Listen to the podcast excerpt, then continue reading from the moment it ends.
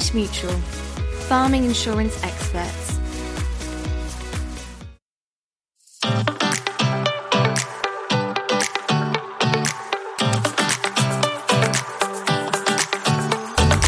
Welcome to this bonus episode of Farming Focus, which is linked to episode two of the show. If you haven't already listened, why not head back to episode two to hear the full episode? This will make sure you'll get the most from this bonus.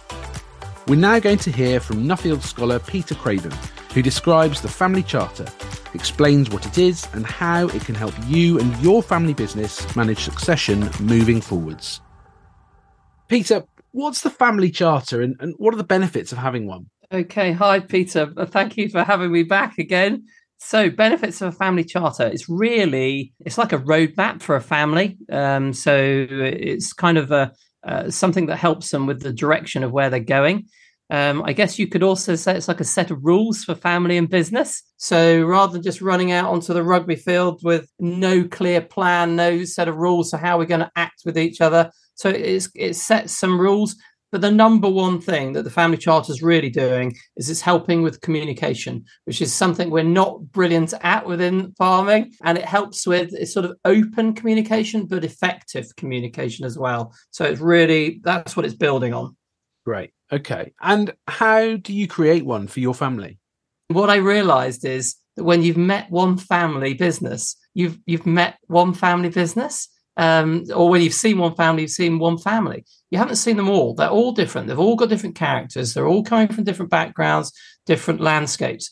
And so this isn't really something you can just say, bang, there you go, do this, and you'll all be happy. There are some principles. Um, so where you've come from, um, certainly as newer generations come in, and as people come into that family, they don't know much about it. Uh, so this could be your uh, daughter or son marries marries someone and now who are you? And so it explains actually grandpa's put blood, sweat, and tears into this business. Uh, and this is where we started and humble beginnings, and we've worked hard, and this is where we are. And some of this sort of background history part is really important to set the scene uh, for a family and business. So understanding those values and and and, and who we are is, is really important. So um, how do you create one? You really think about um, where you're going and what you want but then what this is, it's really a way of trying to avoid all your problems. Um, so what are we going to fall out? So Peter, you and me, all of a sudden we're brothers now.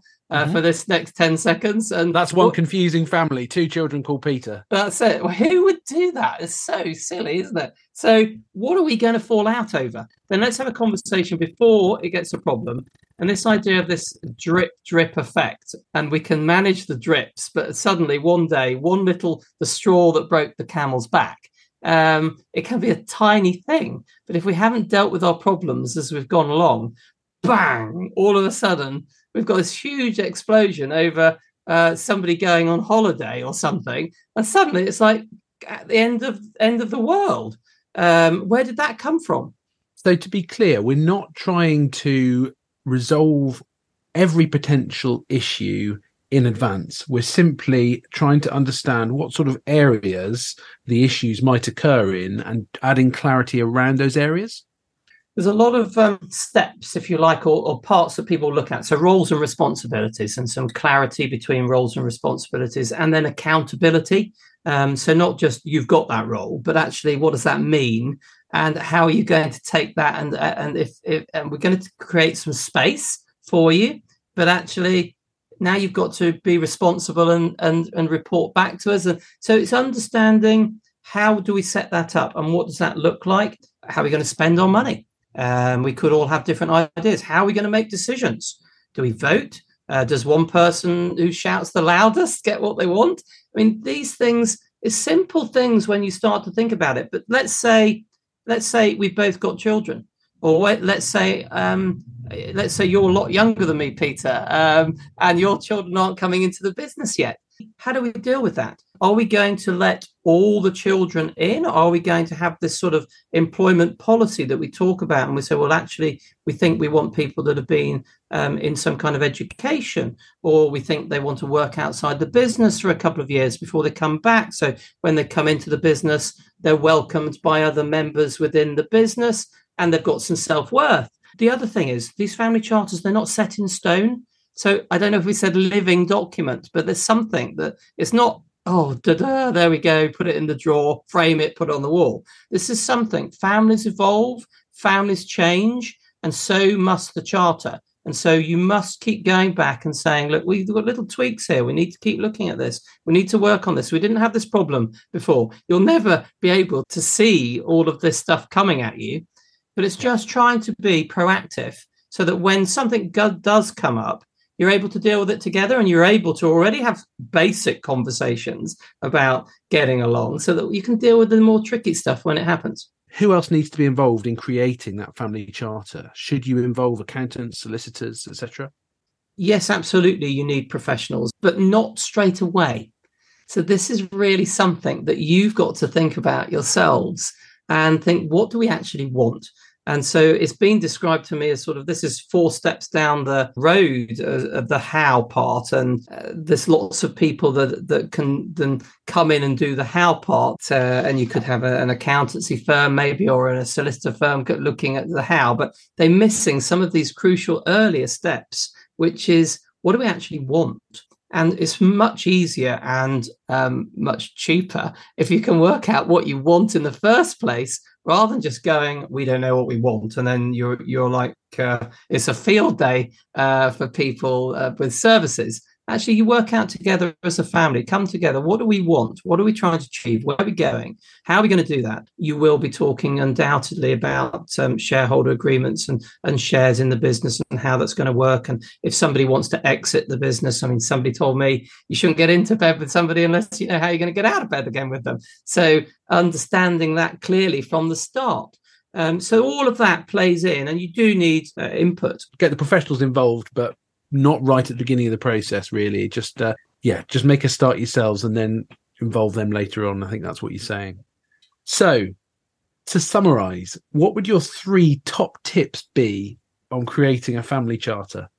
So, number one, I'd get as much information as you can um, on understanding what it is and if you think it's relevant to you um, because you could quite happily say we've got on fine without of this. Why do we suddenly need Peter Craven bringing this idea up? Um, so understanding what it is, and uh, go and have a look at my uh, YouTube clip of my Nuffield, and if you can get a look at my report, you you just get a bit more understanding. You need to start questioning what's going right on the farm, but also what's not going so well, and and understanding um, what you might need to do and, and how you might need to do that. There's a there's a sort of a, an inward reflection, I guess, and then this this sort of bit that really the charter starts off with is what do we want? Um, what are we actually wanting? Um, where are we trying to go? And understanding that um, first for yourself. And I would say it took me two years to work that out. So it's not something that you just, it's just a, an overnight thing.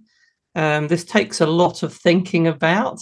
And to have this conversation with a family, they don't always know what they want. Um, and so it's not easy. So they're probably three things. Whether I've helped uh, answer the question, I mean, the problem really is decision making um, in a in a business, and it's and that's what really gets um, knocked um, because the communication stops and and then the decision making stops. And when an opportunity comes along you're unable to grab it because you can't make those decisions together. And so the the family charter is really it's sort of bringing everybody together on one page. Um, it, it's adding transparency. Um, the communication is is being is building. Um, but it's this decision making and the trust that it creates so that when those opportunities drop out the sky, and they do drop out the sky, you're in a position that you can grab them when when when they arrive and you're able to make those clear decisions because you're able to communicate. That's really where the magic starts. And it all sounds a bit wishy-washy and vague but it's it, it helps you make decisions as a family better. But i think that's something which we don't always do in agriculture. We get quite focused on output and yield and how much and the technical side of things but actually that softer side of things is something which we're really trying to bring a focus on throughout these podcasts so thank you, Peter, for all of your wisdom and your insights and your time and your thoughts. They've just been incredibly helpful. Um, so thank you very much for coming on uh, Farming Focus. It's been a pleasure.